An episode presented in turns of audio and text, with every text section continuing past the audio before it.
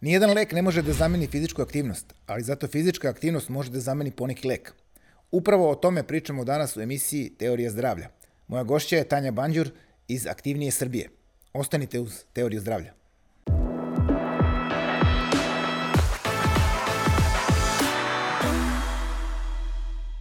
Dobar dan, želimo Tanji Banđur, predsednici sportskog udruženja Aktiva Team, koji je nosilac uh, projekta Aktivnija Srbija.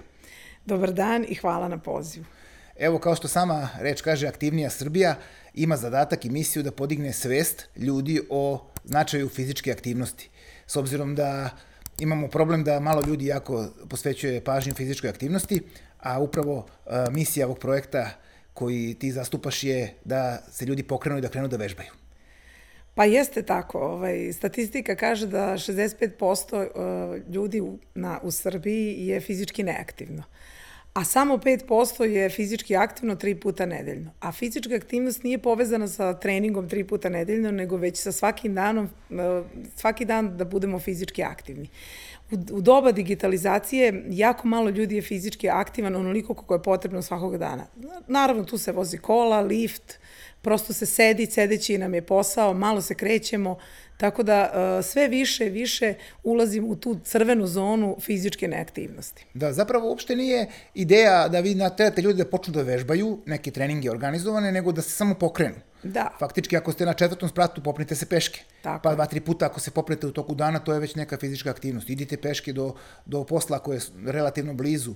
Ne morate kolima ili autobusom ili siđite dve, tri stanice ranije. Tako je, pa to nam peške. je, to nam je moto. U stvari, nama, naš je moto da podignemo svest da je fizička aktivnost važna. Da. Jer ljudi prosto negde kad prođu neke godine adolescenske zaborave da se kreću, prestanu da se kreću i kao, kao je, ajde malo da potrčim, au, nije to za mene, u 30 godina, kaže. Pa kako nije, za svakoga, za neko ko ima 70 godina i šetnje i bilo koji, koja aktivnost je mnogo važna, jer sve bolje funkcioniše kada je fizički, čovjek fizički aktivan. No. Dokazano je da je četvrta po redu smrtnosti ovaj, u svetu od fizičke neaktivnosti, da. koja prouzrokuje Razne uh, razna oboljenja, nezarazne bolesti od kojih boluje većina planete.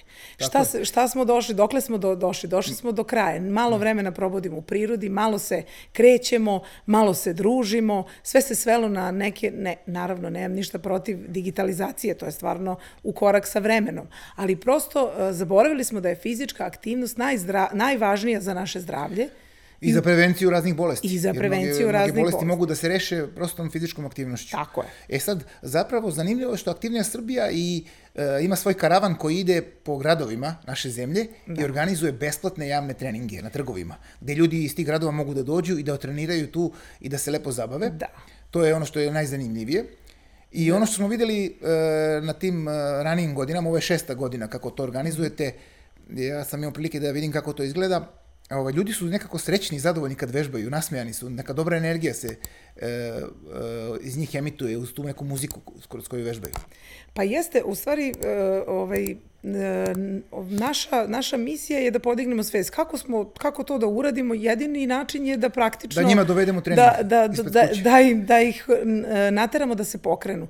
Karavan e, zdravlja ili karavan aktivnije Srbije baš u to ime i tako i osmišljen i organizovan da se prosto putuje po Srbiji i da se motiviše ljudi da se druže sa nama i da nekako, znate kako, s kim si takav si. Tako da, nek, da neki da. način prenesu, prenesemo tu poruku da je fizička aktivnost jedan le- lep deo uh, iskorišćen, lepo iskorišćen dan, da si sat vremena, sat, sat, dva uh, aktivan, tako da u to ime mi smo krenuli pre šest godina da organizujemo po gradskim trgovima, parkovima e, javni trening, tako ga zovemo, na kome sugrađani vežbaju, druže se, razmenjuju iskustva.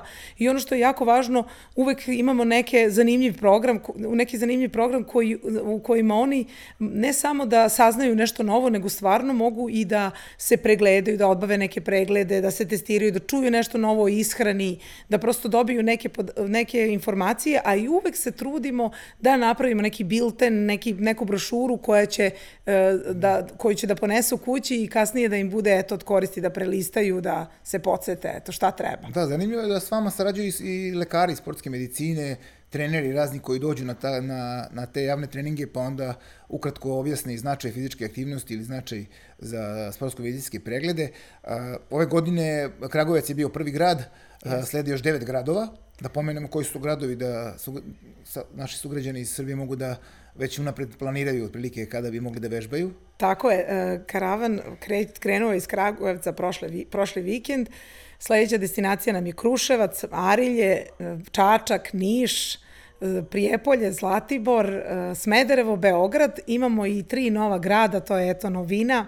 To su uh, Vrnjačka banja u letnjoj sezoni, biće Subotica i Šabac. Eto, to su neke dodatni gradovi koje smo ubacili, jer veliko je interesovanje, e, ljudi su posle korone verovatno željni e, ovaj, druženja, Druženje, a da. pogotovo željni i neke fizičke aktivnosti u prirodi. Ono što je svojstveno da mi stvarno motivišemo da se izađe napolje, da se to da se trenira napolju, svež vazduh je ipak svež vazduh, koliko je svež, ali da. dobro, opet je bolje nego biti u, u nekoj da. zatvorenom da. prostoriji, tako da u tom duhu, ono što, što se trudimo da, da, da naši stručnjaci sa kojima sarađujemo putem edukacija, e, putem raznih edukacija koje takođe organizujemo, e, približe ljudima e, na jedan plastičan i jedan uh, naj, e, kako da kažem, najjednostavniji način približe neke, što ja kažem, teorije zdravlja, eto da se naslonim na ovu naziv ove emisije, e, u kojem su, da, da im rasklone te zablude.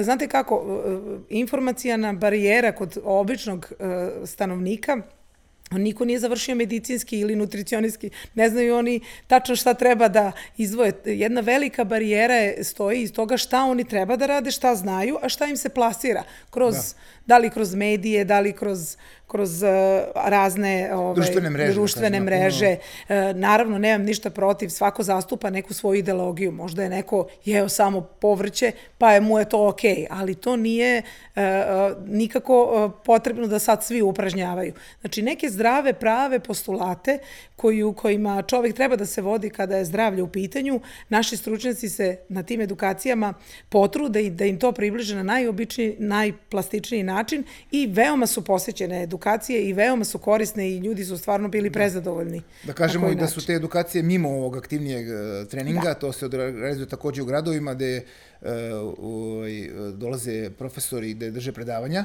Isto su besplatne, je tako, edukacije? Takođe, da. Tako da. da svako ko želi može dođe da čuje ono što ga zanima u zavisnosti od onoga njegovog interesovanja. Da, u saradnji sa sportskim savezima, u saradnji sa uh, edukativnim centrima nekoga grada, mi ovaj, prosto ovaj, zakažemo edukaciju i tu pozivamo sve građane i stvarno veliki je odaziv i pogotovo uh, oni ljudi koji stvarno treniraju, koji vežbaju, koji, oni žele nešto novo da nauče i ovaj, uvek, uvek se odazovu i uvek kažu baš nam je ovo odgovaralo. Ono, od, pri, u principu, šta je svojstveno za te edukacije? Čovek jednostavno sam ne zna šta će, šta je ispravno, šta nije. Nešto što kažemo mi po časopisima i neki jelovnici koji se propagiraju nisu, nisu tako... A to je da, uglavnom mainstream, ono što da. možete svuda da počitate, bukvalno svi, svi uh, forsiraju istu priču. Jest, kao neka svi, mainstream priča. Svi imaju ali... neke izmišljene dijete, svi imaju neku, naravno, ja ne kažem da to ne radi, što se kaže, po znacima navoda, ali to nije zdravo. Uh, mi ovde pričamo o zdravlju, o nečemu što je svakodnevna ovaj, svakodnevni način života, kako treba čovek da se organizuje ako misli da e, živi dugo, zdravo i kvalitetno. Nije isto kada čovek e, u 70 ili 60 ili 80 godina bude e, nepokretan ili bolestan, da ne može ništa, a nije isto kad u 70-80 godina obilazi ko kinezi i ko nemci e, na kruzerima obilazi svet, putuje jer je završio svoju karijeru, džuska u onim klubovima, koristi da. spa centre. E, to je, to je samo razlika između ovih i onih je u načinu pristupu, da, života, životu, da. kakav, su, kakav su tretman imali tokom celog života. Zapravo Naravno. kod nas vlada svest da jednostavno posle te neke 70. godine čovjek treba da uh, sedi kući i da jednostavno pretvara se u stariju osobu koja ne može ništa da uradi. A u stvari uh, čovjek treba da dok god može da funkcioniše fizički i dok god mu radi mozak treba da se kreće i da, da istraži i da napreduje duhovno i, i fizički. To je zapravo je. i cela ideja. Ali upravo treba početi od 30. 40. Vi ne možete zdravlje da, da nadoknadite u 60. 50. kad obolite. Mislim, možete nešto da, da popravite, verovatno. Možete nekim lekovima to nešto i da, da zadržavate, ali u 30. 40. godinama imate pravo, imate mogućnost i da a, obezbedite svoju starost kako treba, ako vodite računa. Ja sam na tim našim predavanjima naučila da e, ako tokom dana pojedemo sve ono što je potrebno, što je nutritivna vrednost koja nam je potrebna, mi e, možemo nekad i da, da preteramo, ne preteramo, da, da koristimo i konzumiramo neku hranu koja i nije baš tako zdrava. Ako nam je slast da pojedemo neki dobar kolač ili da, popi, da popijemo neku, neki alkohol ili ako hoćemo nešto da pojedemo. Ali mi smo uneli sve ono što je važno za, za funkcionisanje. Ovo će prosto da prođe da. I, I ako se hranimo samo lošom ishranom, mi ništa nutritivno nismo uneli, naš organizam ne može da se, da se, da se zdravo da se oporavi, oporavi i to prosto na svakim danom se taloži i i prosto I što, postajemo bolesni. I kasnije dolazi na naplatu. Da, i postajemo... Sa kamatom, da. Da, tačno. Što se kaže, pa jedan uh, lekar koji je bio isto gost ovde ovaj, u emisiji je lepo to rekao. Rekao je mi do jedne 30. godine, što se kaže, stavljamo sve u banku, ono, tada završavamo sve svoje ono, razvoj i, e, i onda posle toga trošimo to. Tako e sad, kojom brzinom ćemo da trošimo to što smo stavili u banku, zavisi od nas kako budemo čuvali svoje telo i svoj mozak. Ako ga brže trošimo, potrošit ćemo se pre vremena, Meni se ta, ta izraz jako do, dopao. Jeste, tačno, Tako da, baš ovaj, lepa. Ako trošimo sporije, duže ćemo biti vitalni.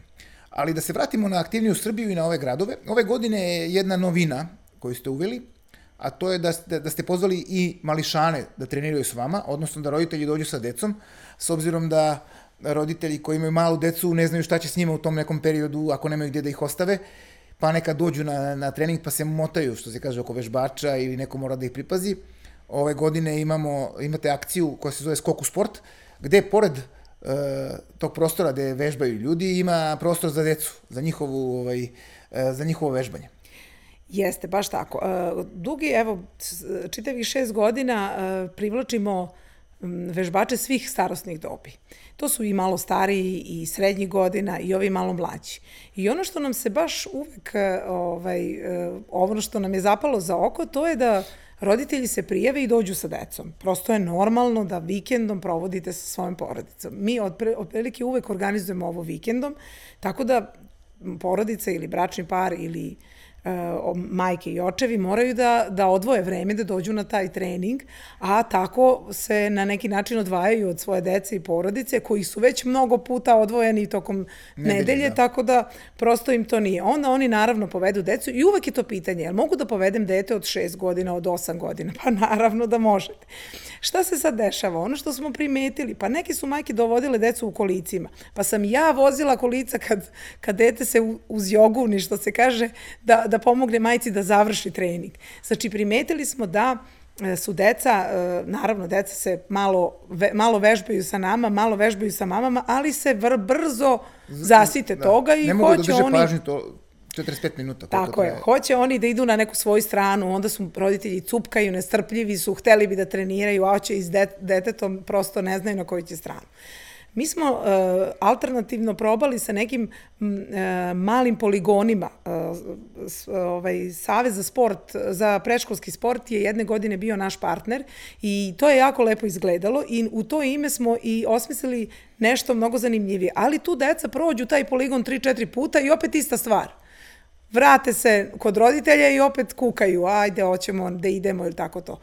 Uglavnom, ono što nam je došlo, što, kako smo došli na ideju, i, e, razmišljali smo kako deci da pružimo jednu aktivaciju od sat, sat i po vremena, a da oni budu prosto e, skoncentrisani mm -hmm. na to. Osmislili smo, to je, osmislili smo, e, naš partner u tome je jedna savršena, ovaj, kako da kažem, organizacija koja se bavi e, preškolskim sportom i u stvari e, najviše se bavi sportskim rekreativnim kampovima. Da. E, posavetovali smo se sa njim i oni su stvarno dali jedno sjajno i, i rešenje, a to je e, jedna organizacija, to je jedan u stvari pokret Skoku sport, u kome deca e, ne samo da fizički su aktivna, nego su i mentalno, i mentalno da. aktivna i moraju da a, ovaj neke zanimljive ovaj kako da kažem zadatke reše da bi mogli da pobede u toj igri. Da, da. I to je deci e, jako interesantno. To je i nama odraslima interesantno da se razumemo. Deca su, kako sam ja video, uh, izvini što te prekidam, deca su, podele se u timove i onda se tim protiv tima takmiči tu ima razne slaganje nekih piramida od čaša, onda ima sklapanje onih pazli koje su na, ono, sakrivene ispod čaša, što je zanimljivo. Znači, treba da pronađe e, da. gde se nalazi sakriveni deo, da donese nazad i da ga onda svi zajedno sklope da. i ko prvi sklopi ovaj, pobedio je. Tako je. Oni to prvo je, moraju da, da dotrče, da, dotrče do, do tih saksija. Imate 24 saksije, saksije ispod kojih se kriju uh, delovi. Ovaj, delovi pazle. Oni prvo moraju da potrče, pa da prođu kroz obruč, pa da se vra, da dođu do saksije, da, da pronađu, gde se nalazi. ali samo imaju jedan pokušaj. Jedan pokušaj, tako je, da. A šta je zanimljivo? Kad se zalete, pa svi na istu saksiju, a prazna saksija. To je isto čudo. je, znači, mora malo da se e, razmišlja. E, mora da se razmišlja. Da se I tu gube vreme, jer oni moraju da trče. Pa onda de, neko dete nije tako aktivno, pa ne znam, se provuče kroz obruč, pa uzme, pa se saplete. Pa tu ima i manje dece koja baš i nisu onako... Ovaj, Visprena da nađu da. Šta, Tako da, šta se kaže, da. veoma je zanimljivo i da se gleda, tako je slatko da se gleda prosto i uživate dok gledaju, dok gledamo e, kako deca to rade, njima je beskrajno zanimljivo. Oni se, oni se do, do, do poslednjeg sna, atoma snage bore da pobede. pobede to, je to, je, to je prosto prirodna... Da. Ovaj... A kroz, zato što deca kroz igru najbolje ovaj, napreduju. U stvari, dete kad se igra, ono nema svest o tome da daje maksimum, a u stvari Tako u igri je. daje maksimum. Tako. I zato je igra po meni uvek osnov za sport. Tako Jer ti je. u sportu moraš da se motivišeš da, da, da bi trenirao ili da nešto, ali kad se igraš, ti bukvalno ti prosto... tebi je to motivacija. Tako ti si toliko mo motivisan da jednostavno daješ uvek maksimum i to je dobra, uh, dobar, kako se kaže, ono, stepenik ka nekom kasnijem bavljanju sportom. Pa jeste, Prosto deca nisu, nisu, spo, nisu sva sportski, uh, kako da kažem, tipovi. Uh, sportski tipovi. I sad prosto, ako im date neku sad sportsku vežbu, nekom dete će ići dobro, a nekom neće. I onom kom neće ići dobro, on će da odustane. A kada je igra u pitanju, uh, bez obzira na sve, njih će da motiviše ona druga vrsta zabave koja ih vodi ka tome da reše nešto. Naravno, da. tu ima i, i, i u tim igrama ima neka gusenica, to je jedno veliko platno, platno na koji oni mogu da, oni, da, oni moraju da budu složni, moraju da hodaju istim tempom i to isto stvara neku vrstu timske igre.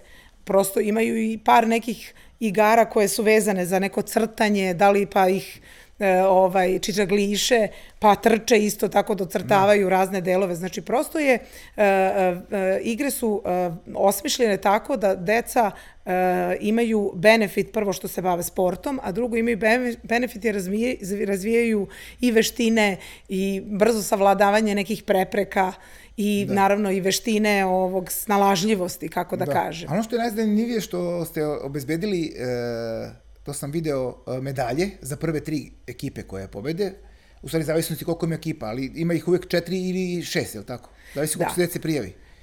Moj kolega Ivan, koji je već dugo, 20 godina u, spo, u ovaj dečijem rekreativnim uh, aktivnostima i koji je izmislio ovaj projekat Skok u sport, je rekao da decu treba od malena učiti ko je prvi prvi, ko je drugi drugi. Nema tu kao svi smo pobednici. To je, mislim da što pre saznaju i shvate kako funkcioniše život, da od malih nogu da će im biti lakše. Drugo, naravno da treba uvek bodriti decu, da, da. daju, da, da, prosto da je važno učestvovati, to je pre svega najvažnije. Da. Ali ipak treba da, da, da se izdvoji onaj ko je prvi, drugi i treći. Jeste. U to, I to ime, njima puno znači. Tu, Znam, da. evo, jedan primjer zamislio, uh, mislim da je to bilo sad u Kragujevcu, ovaj, oni su čekali medalje i jedna majka je rekla, ja, ajde, požurite, treba da idemo na neki rođendan, on neće da krene na rođendan kod svog druga, jer čeka medalju da dobije, koju je osvojio sa svojom ekipom. I onda je to bilo zanimljivo, znači koliko je to njima značilo da dobije tu medalju. Da. Onda smo mi osmislili da, da, da prva tri mesta dobiju medalje, a da ostala, ostala mesta... tri, tri mesta, pošto ih ima šest u ekipi, dobiju diplome. Za, zato što je važno da im odamo počast da su učestvovali da. i da su ovaj, dobili neku vrstu, uh, kako da kažem, pohvale, jer doprinos, da su dali doprinos u ovakvoj igrama i to jeste za njih najbolja i najispravnija odluka. Naravno da tu postoje roditelji kojima je krivo i, i to je već obostran, to je edukacija, znači nekako će roditelj, dete će da, da edukuje roditelja da uvek mora da bude na, uh, uvek mora da se podržava istina. Nisam svoj, imali smo priliku da su roditelji teli da prebace dete na zadnjoj igri u drugu grupu samo da bi njegovo dete dobilo nagradu. Da. To su neke situacije koje se dešavaju, To je i ali... edukacija za roditelje. Da to je shvate da, to nije zato baš kažem. lepo. A, ono što je isto jako važno, e, što je ovo, ova e, kombinacija e, javnog treninga zajedno sa e, ovaj treningom, to jest ovaj, igrama Koko Sport, donela veliki rezultat, e, a to je bilo zadovoljstvo jedne cele porodice koja je e, našla se aktivna, koje su ovaj, uživali i roditelji, a i deca. I stvarno nekih desetak, 15, ako ne i više porodica je se odazvalo ovoj akciji baš cele porodice e, da, Da su, bili i vežbali mama i- tata da. i deca i to dvoje, troje dece. Tako da smo imali onako jedan lep feedback od njih da je to pravi pogodak koji smo nazvali i zato smo i ovaj projekat e, ove godine nazvali Jaka porodica. Jaka porodica, da. jer porodica kada je na okupu, kada je fizički aktivna, nema ništa e, jače od toga. Da. To će biti vjerojatno u svim gradovima Tako je. da, e, koje, koje slede tokom ove letnje sezone.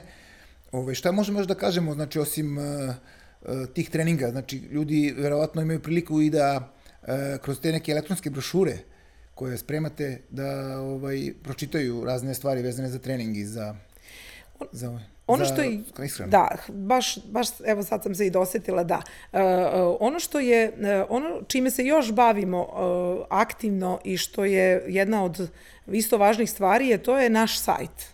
E, posvetili smo sajt e, i svim informacijama do koje ljudi e, imaju potrebe da dođu, posvetili smo sajt takav da te informacije ažuriramo na vreme i kako treba. E, napravili smo nekoliko ovaj, odeljaka, da li su to javni trenizi, trenizi, e, informacije o raznim e, temama koje su aktuelne i napravili smo nekoliko eto, brošura elektronski koje mogu ljudi da preuzmu i da koriste e, te tekstove, da koriste e, za eto, informaciju koja im je potrebna. Bavimo se raznim temama, a većina tema su o zdravlju i o ishrani i naravno o fizičkoj aktivnosti. Da. Ono što je svojstveno u doba digitalizacije i u ovo doba e, koje je bilo korone, morali smo i mi da napravimo neku e, vrstu online, online treninga. treninga. Da, za ljude koji ne, ne, ne mogu da dođu Da. ili preko zime ako ne mogu da, Da, vežbaju, da mogu da gledaju E, trening na... Tako je, osmislili da smo tri uh, treninga, uh, tri vrste, tri nivoa treninga, uh, ovaj, onaj slabiji nivo koji je za početnike, pa malo napredni, pa onda naravno onaj da. trening napredni. I oni potpuno besplatno mogu da pre, dobiju treninge i da treniraju. Treninzi traju 45 minuta i vrlo su jako, vrlo su dobro objašnjeni i svakako i onaj ko nema predznanje može da, ovaj, da, da, da pogleda to i da vežba ovaj, paralelno sa trenerima i mislim da je to onako jedan dobar dobar prikaz uh, jednog, uh, mislim da je najviše pažnje posvećena mobilizaciji, stabilizaciji i onom, onom što, što jedan čovek, jedan prosečan stanovnik treba da, da. da, da vežba. Ono što mene sad zanima, evo, da malo pri- privedemo i polako kraju, već smo rekli sve, e, primetio sam da više žena vežba nego muškaraca na tim javnim treninzima. Zbog čega je to tako i kako da muškarce nateramo da dođu da, da vežbaju, a da ne sede u kladionici i popunjavaju tikete? Ili mogu da popune Pa, tiket pa da dođu na trening? Da, naravno, sve može, sve, sve je dozvoljeno, samo da, Da, se da. trenira. Pa, uh, žene su verovatno uh, motivisanije i nekako, uh, kako da, da kažem, slobodnije u današnjem svetu. Mislim da u par nekih ovaj, gradova, kada sam razgovarala sa nekim raznim udruženjima, odgovor na, na pitanje kad sam ih pozvala na trening je bilo, a pa ne, da se blamiramo tamo na trgu. Nekako... To kažu muškarci. To, to kažu malo stariji muškarci srednjih godina. Eto, to je neki i malo, ovaj, kako to, to je neki odgovor koji sam dobila. Mislim da je, da je, ovaj, da su žene slobodnije u tom smislu i kao šta me briga, ako ne znam i ako ne znam gde je levo, mislim kako da, ja, ću da, da vežbam, dođem. da. E, da, nismo, nismo pomenuli, evo sad, kad, sad sam se nadovezala, e, kako, se, kako mi u stvari komuniciramo sa ljudima, kako ljudi znaju da, da treba da vežbaju i kako znaju gde će da nas nađu i kad će naši trenizi biti. Pored tog sajta koji, na kome ima svaka informacija, mi se naravno koristimo alatima društvenog društvenih mreža da bi e, došli do potencijalnih e, ovaj, e, vežbača. Ono što je svojstveno, da smo se mi potrudili da približimo običnim stanovništvu potrebu tog E, fizičke aktivnosti i da im na taj način da. privučemo one koji nisu aktivni.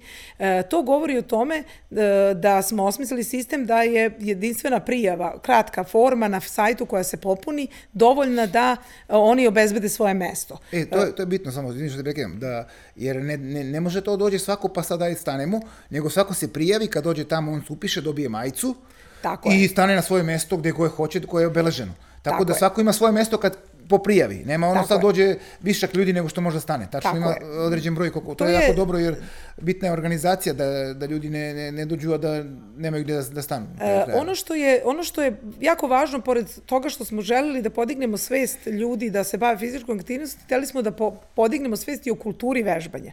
Upravo kultura vežbanja i kultura zapadnog sveta, istočnog sveta je da ljudi e, kad dolaze na vežbanje treba da su potpuno rasterećeni, da su, da su bez e, nekog e, stresa, da li ću, deću, deću da stanem. E, u tome jeste e, poenta same jedinstvene prijave. Vi kada znate da je vaše mesto obezbeđeno, da vi za to mesto ćete dobiti, e, ovaj, kako da kažem, Flašu određenu vode. flašicu vode, da li, će, da li ćete dobiti, imat ćete svoje mesto. Prosto, ako je na tom prostoru predviđeno da vežba stotinu, 150 ljudi, da stvarno bude 150 ljudi, da oni imaju rastojanje između drugog, da se ne udare, povrede, šutnu, znate, imate poteze u, u samom treningu gde može jedni drugi da se na neki način uh, dotaknu povre, o, po, ovaj, slučajno.